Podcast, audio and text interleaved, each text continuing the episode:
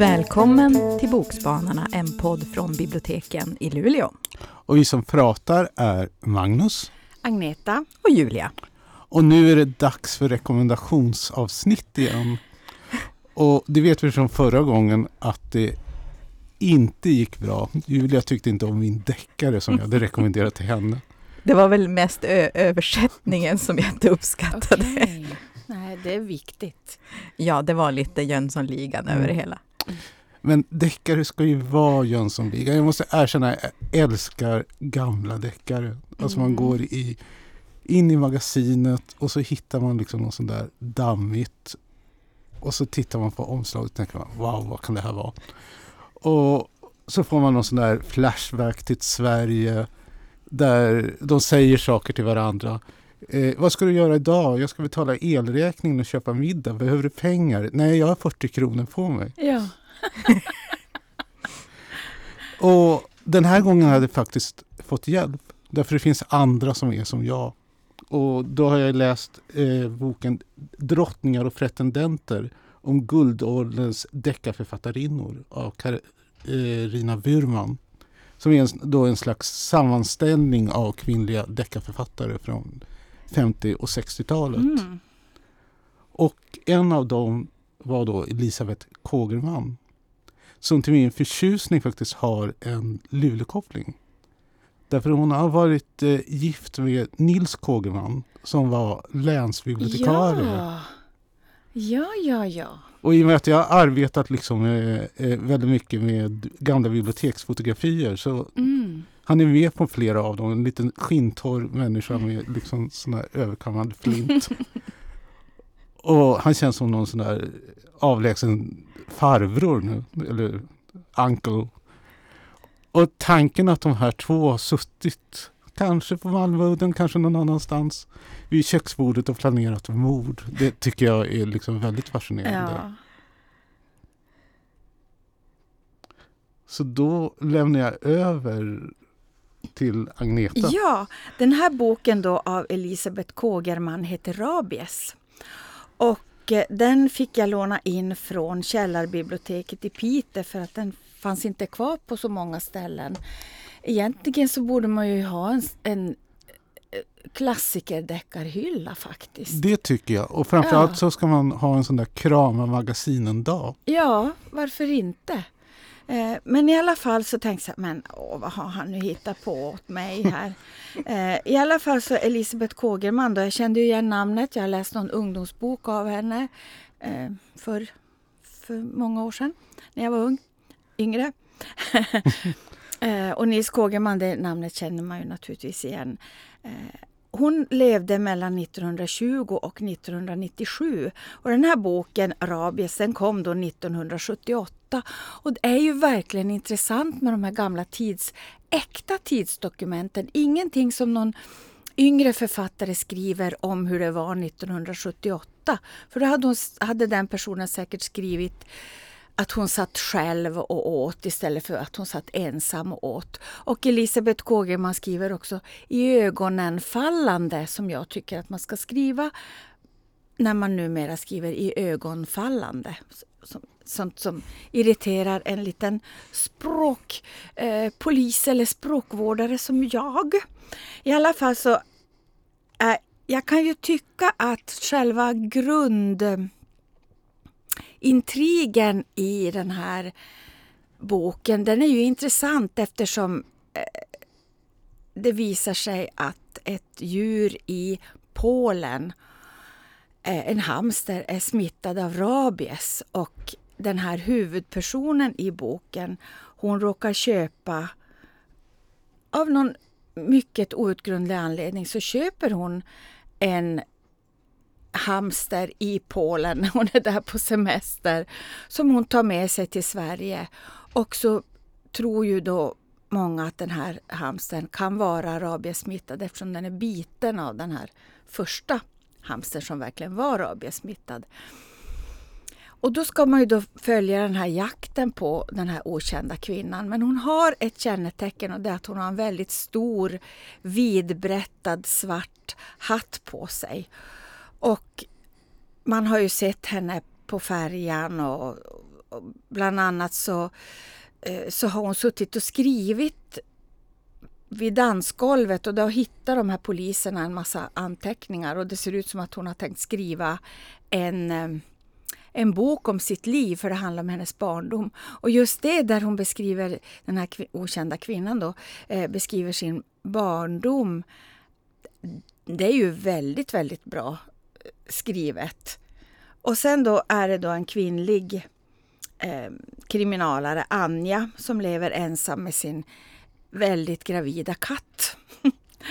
eh, som är med och ska utreda det här brottet, och, eller brottet, jakten på kvinnan tillsammans med sin kollega Tutte som har jätteont i ryggen. Så bara det är ju lite kul att, att han kallas för Tutte. Och då tänker jag inte på bröst utan jag tänker på napp. Vi här i Norrbotten, eller i alla fall i Luleå lokalt, säger ju istället för napp så säger vi Tutte.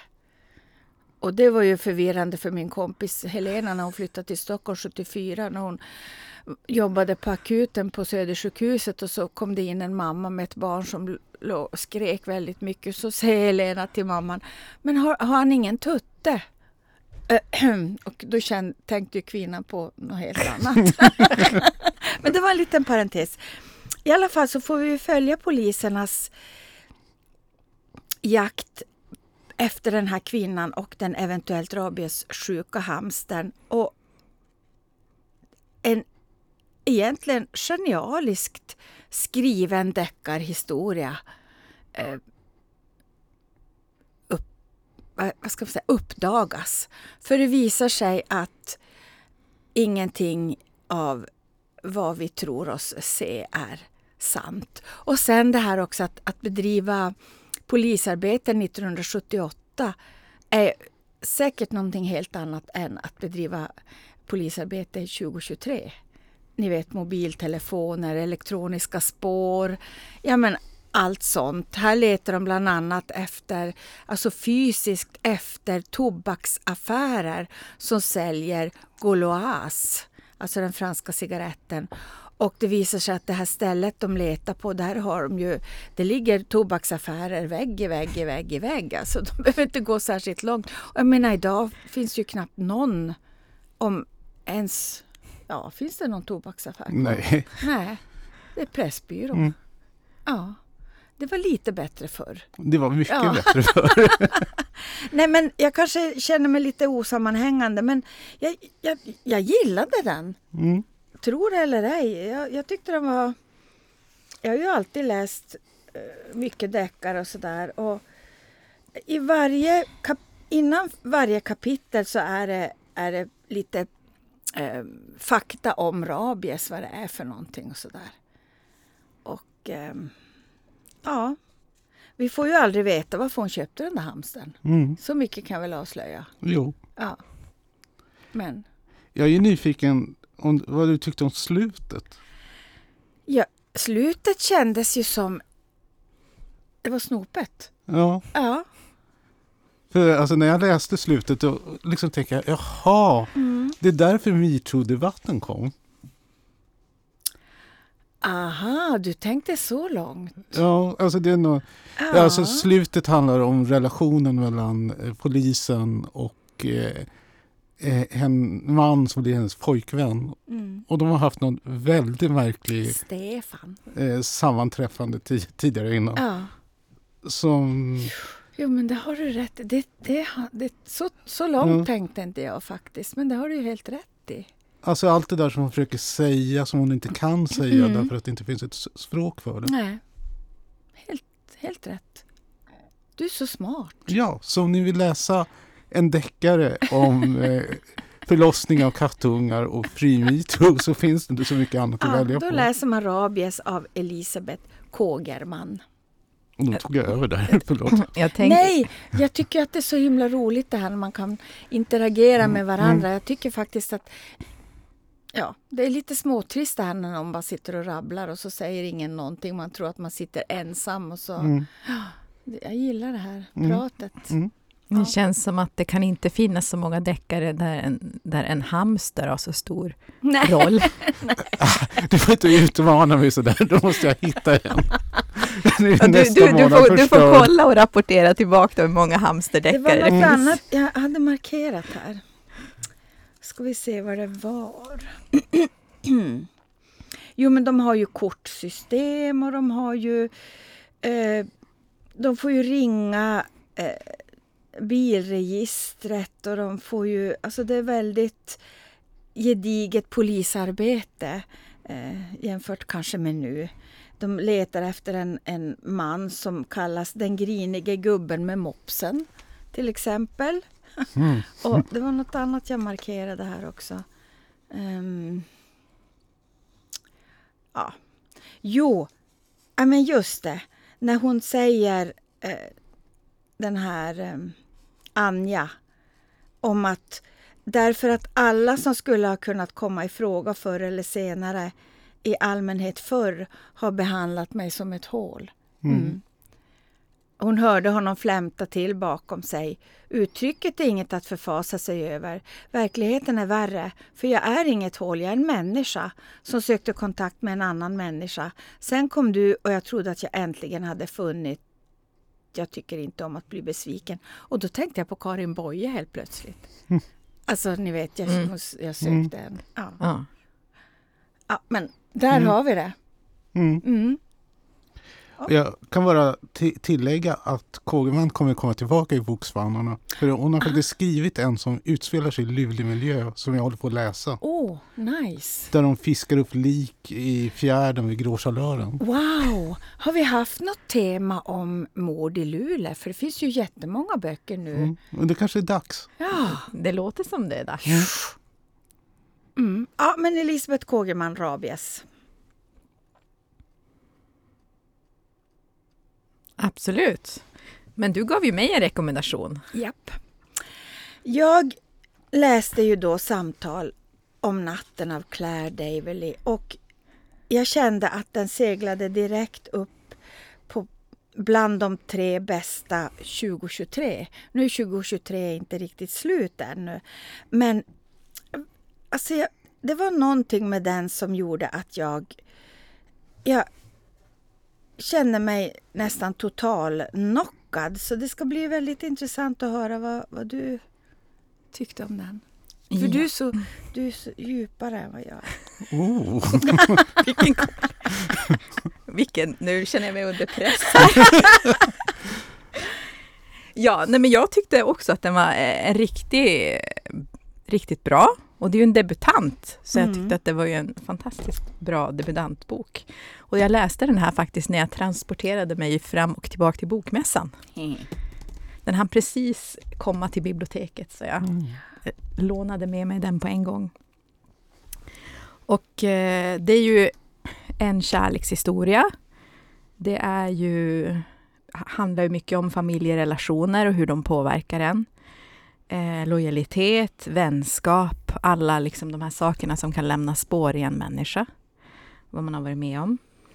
Eh, och det är ju Rosemary Winters och Will White, duktiga flickan och eh, som ska plugga vidare på universitetet och killen med dåligt rykte som ingen förväntar sig så mycket av. Det är det, de det handlar om. Och Rosie, eh, det ställs ju stora krav på henne hemifrån. Främst då mamman, som hon och hennes bror kallar för stålkvinnan. Mm. Lite på skämt så här. Och där är det yttre viktigt. Alltså hon ska vara smal, hon ska ha bra betyg, hon ska liksom göra det som förväntar sig. Att hon ska följa efter liksom i mam, både hon och hennes bror. Mamman är ju liksom riktigt så här toppadvokat som jobbar hela tiden. Mm. Allt för att bli liksom delägare i den här advokatbyrån. Och Will, han och hans lilla syster, de har hamnat hos mormor efter att deras mamma stack. Och han har tappat lite tron på framtiden och rumlat runt och hamnat i trubbel och han har inte så bra rykte. Och då börjar de ju, eh, Rosie och Will tillbringa lite mer tid tillsammans då efter att eh, Rosemarys tvillingbror Josh och Will de börjar plugga matte ihop. Eh, och de dras ju mot varandra trots att de är så olika och det förstår man ju att de blir lite kära i varandra. Eh, och två lite tilltufsade människor som inte riktigt känner sig själva eller vad de vill eller kan inte säga eller har inte orden att säga Mm. vad de känner eller veta vad de vill. Alltså de står ju mycket i vägen för sig själva och då får vi ju följa dem från tonåringar fram till de närmar sig 40-årsåldern. Alltså det här livets gång, det klassiska, liksom sorg, djupa, djupa dalar, höga berg, Mm. olika sorger och sånt som händer i livet. Turerna också fram och tillbaka till varandra. Det, eh, de är ju varandras stora kärlek. Mm. Men en tragisk händelse i tonåren sätter de här djupa spåren i dem båda. Sorg och skuld Mm. gör ju att de i början inte kan ens stå ut med att se varandra. Eh, men den här tragedin binder de ju också samman och alla de här samtalen om natten när de inte liksom kan hindra sig själv Mm. från att höra av sig igen, Mm. även fast det har gått. De ligger ju sömnlösa båda två och det Ja. enda som Mm. får dem att somna det är att de får höra varandras röster. Mm. Ja. Och eh, jag kan hålla med, alltså jag vill skicka det vidare. Eh, och jag hoppas att hon skriver mer. För jag tyckte att det var riktigt bra. Alltså man känner att de är, de är som eh, kommer ut ur bok, alltså de, det, det känns att de är riktiga, de är inte platta karaktärer och man kan förstå. För ibland kan det vara irriterande sådana här eh, när, när det bara handlar, känns det som att kan de inte bara prata med varandra så skulle det bli bra. Men här känns det som att man förstår vad som ligger i vägen Ja, för att precis. de inte kan uttrycka. Ja, och sen, Eller sen tyckte jag att hon skrev så fint om mormor också. Ja, Att, att, och, och, och det här när det går upp för Will att men gud, mormor är ju gammal. Hon kommer inte att leva för evigt. Han har bara tagit henne för given på något sätt och inte tänkt att hur blev det för henne att helt plötsligt få ta hand om två barn och ja. Alltså den är... Den och är eh, hur hon ändå på något sätt kan för det är ställa... ju ingen feel good fast man kan ju tro det. Jo, av framsidan, Ja. det är en väldigt vacker framsida Mm. med liksom rosa text och en stjärn, natthimmel, natthimmel med, ja. med moln och allting som man kan tänka. Ehm, men den har ju många, många nivåer. Ja, Eh, alltså, och jag, jag- tyckte Clara Lindell som har översatt den har också skrivit, gjort ett väldigt bra jobb. Det kändes som att det flöt på. Jo, men man är ju investerad i, i de här, i, i människorna i den här boken, liksom Mm. alla. Eh, och just den här mor och dotterrelationen där hon, hon söker stöd i sin mamma, men mamman kan som inte frångå sitt eget. Eh, liksom att, ja men så här ska man göra liksom. Mm. Inte förstå det här att hon kanske mår psykiskt dåligt utan att all, Mm. allt ska plåstras över. Liksom. Men bara det här att hon inte ens får äta sig mätt för att hon ska hålla sig smal. Så Mm. då, får hon då har brorsan sparat mat åt henne för att han kan det här tvillingspråket. Han inser ju att hon inte... Hon tränar ju. Alltså hon Mm. är ju, är ju näst, inte ett li- elitidrottsman men hon, hon tränar ju mycket och behöver ju naturligtvis äta. Men hon ska se ut på ett speciellt sätt. Ja, det, det kändes ju som att det skulle vara en bra bokcirkelbok också. Jo, men jag tror att det finns mycket att prata kring det där att krav som man ställer på, på andra och hur det kan påverka Mm. en och hur, hur det är viktigt att också kunna lyssna Mm. och inte bara direkt liksom så här löser du det. Gör så här, så här, så här. Som kanske inte liksom passar varken den personen eller något som den är intresserad av. Att man kanske bara vill att någon lyssnar och in, inte kommer med massa lösningar. Mm.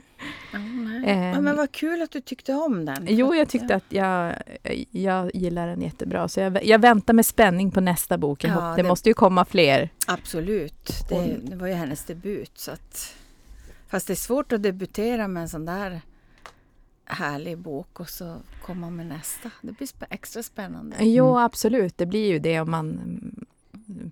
Det är väl samma som de säger med artister, att den andra skivan är det svåraste eller något. Det, är nog säkert så för författare också. Har man lyckats liksom riktigt Mm. och slå igenom ganska mycket med den första, då måste det vara jättesvårt med uppföljaren. Eh, jag tror att det är den tredje. Att det är den som den är tredje. Eh, kruxet. eh, om man tycker om new wave-musik. Oftast den tredje singeln är på franska. Därför att man antagligen har tappat alla idéer. Okej. Okej, då väntar vi på fransosen med basker då i nästa. Eller? Eh, absolut. Nej, men, eh, om vi ska gå vidare till vad jag rekommenderar till Magnus. Mm. Ehm, så då var det Ihågkom oss, ett li- oss till liv av Joanna Rubin Dranger. Och den tyckte jag, det är ju en serieroman, faktabok. Eh, fantastiskt skriven och man får lära sig en del historia som man inte visste förut. Eh, och jag lyssnade på ett samtal, nu kommer jag upp bokmässan igen, med författaren tillsammans med David Polonsky. Han är en av dem som skapade den eh, serieversionen av Anne Franks dagbok. Och de pratade om hur illustrationer kan krypa en närmare än att se kanske fotografier. För man har inte samma kanske sk- barriär eller skydd mot dem, att de kan krypa som närmare. Och att man med serier kan visa karaktärer som visar en sak utåt Mm. men känner något annat inuti. Men det var klokt. Eh, och jag kan, liksom, och då, jag kan verkligen rekommendera också den här serieversionen av Anne Franks dagbok av Ari Folman och David Polanski. Men nu Magnus vill jag höra vad du tyckte om min rekommendation. Alltså jag, jag är ju en fruktansvärt ytlig människa. Så när jag tittar på den här så tänkte jag nej, nej, nej. För det första så är författaren då eh, har Johanna Revin är en eh, serietecknare som jag underskattat måste jag säga. Därför jag tittar på hennes böcker och så har jag tänkt nej. De där måste bara handla om skämt om doftljus och kattmassage. Och så har jag tänkt nej, det vill jag inte läsa. Och det finns ju kvar alltså när jag plockar upp den här boken som är en jässebok. Jag tror den är på 800 sidor eller något sånt. Och så när jag öppnar den och så är det ju ingen seriealbum. Alltså jag är ju ganska petig när det gäller serier. Alltså i en seriealbum då ska liksom bilderna ha den narrativa funktionen. De som Mm. drar eh, berättandet. Och så tittar jag på den sådär lite misstänkt och så tänker jag okej, om jag ser det som en illustrerad roman så kommer det säkert gå bra. I varje fall i, i början. Och det är väl det som det är för mig. Det här är liksom inte ett seriealbum. Det här är en kanske mer illustrerad släktkrönika. Ja. Och bilderna är i högsta grad väsentliga. Men vad hon har, Johanna har lyckats med, som jag tycker många andra inte lyckats med, det är att hon balanserar bilder och text Mm. så att båda har betydelse. Alltså ibland så stöter man på sådana illustrerade böcker där man faktiskt kan läsa texten utan bilderna. Men här, man behöver både bilderna och man behöver texten. Och det är exakt som du säger, alltså bilderna ger hennes berättelse någon sån där unik känsla. Och det är väldigt intressant därför hon blandar foton eh, och liksom eh, faktamaterial med sina teckningar. Och då Mm. kan man ju liksom tänka varför? Mm. Och det kan jag inte riktigt svara på, men effektivt är det. Mm. Eh, det som är svårt med den här boken, det är ju innehållet. Därför det är som sagt en släktkrönika som samtidigt beskriver antisemitismen i Sverige och det som hän- hände i Europa under andra världskriget. Och framförallt eh, pogromerna som skedde i Ryssland i början av 18, eller slutet av 1800-talet. Och det är när Johannas Revi, eh, Revins eh, farfar, eller om det nu var morfar, kommer hit till Sverige. Alltså på grund av, de kan inte vara kvar i den by där de bodde.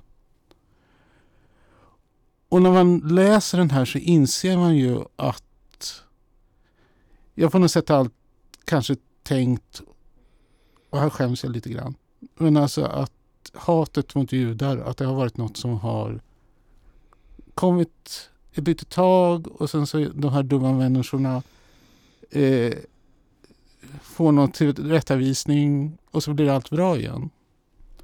Men det är ju inte så, utan det är snarare att hatet har legat på hela tiden. Utan det handlar ju mer liksom om olika pauser i förföljningen, eller förföljelsen. Och jag blir så ledsen av den här boken. Och det ska man ju bli. Mm. Och det som gör att den är läsbar, alltså jag tänker inte återberätta den, därför Nej. då förstör jag den. Ja, man ska det- läsa den tycker Man ska jag. läsa den. Mm. För det som är, eh, gör att den är läsbar, det är att hon kallar det själv för den tredje generationens bi- biografi. Alltså den första generationen pratar inte om vad som har hänt. Andra generationen vet faktiskt inte. Men det är den tredje generationen som börjar undersöka för att se det förflutna. Så det är väldigt mycket grundforskning. Hon far runt och pratar med sina släktingar, tittar på gamla fotografier. Och det är med hennes ögon, alltså man kan bo i henne medan hon upptäcker det här fasansfulla och det gör att det är lättare att bära. Och framförallt att den också, det finns så mycket mänsklig värme i den. Alltså med scenerna från eh, hennes privatliv. Mm. Alltså där hon sitter på en säng och läser om deportationer ifrån Norge samtidigt som hennes barn studsar runt och sjunger La Dolce Vita. Och det kanske är lite groteskt men Kanske det, måste vara så för att, orka, att man ska orka. Jo, och det är ju liksom barnen som eh, kommer bära det här vidare och förhoppningsvis så kan den här boken fungera som en reningsprocess. Alltså inte bara för dem utan liksom för nästa generation. Alltså vi behöver kanske inte blunda för det som har skett och vi behöver inte förneka det liksom därför att det var rationellt. Alltså det är väldigt vanligt när man vill diskutera om Sveriges insats under andra Mm. världskriget. Att man säger att eh, det gjorde vi liksom för att vi inte skulle komma in i kriget. Mm.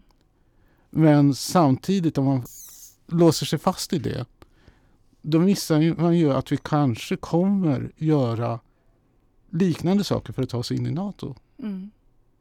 Precis, ja. Alltså man måste kunna se och försöka förändra framtiden. Mm. Men Och, jag tänker man förstår ju också titeln på ett helt Mm. annat sätt mm, när man har läst boken. mm, Ihåg kom oss till liv. mm. Jo, alltså det handlar ju om om man inte skriver sådana här böcker så är det som hände under andra världskriget det kommer vara borta om en generation. Mm. Jag läste någonstans att bland romerna då som många av dem inte har en skriftlig ku- kultur Mm. så är liksom, eh, koncentrationslägren redan glömda. Så det är en kulturgärning. Det är också en skönt att faktiskt få se, glutta in i hennes familj och se värmen som finns där. Ja.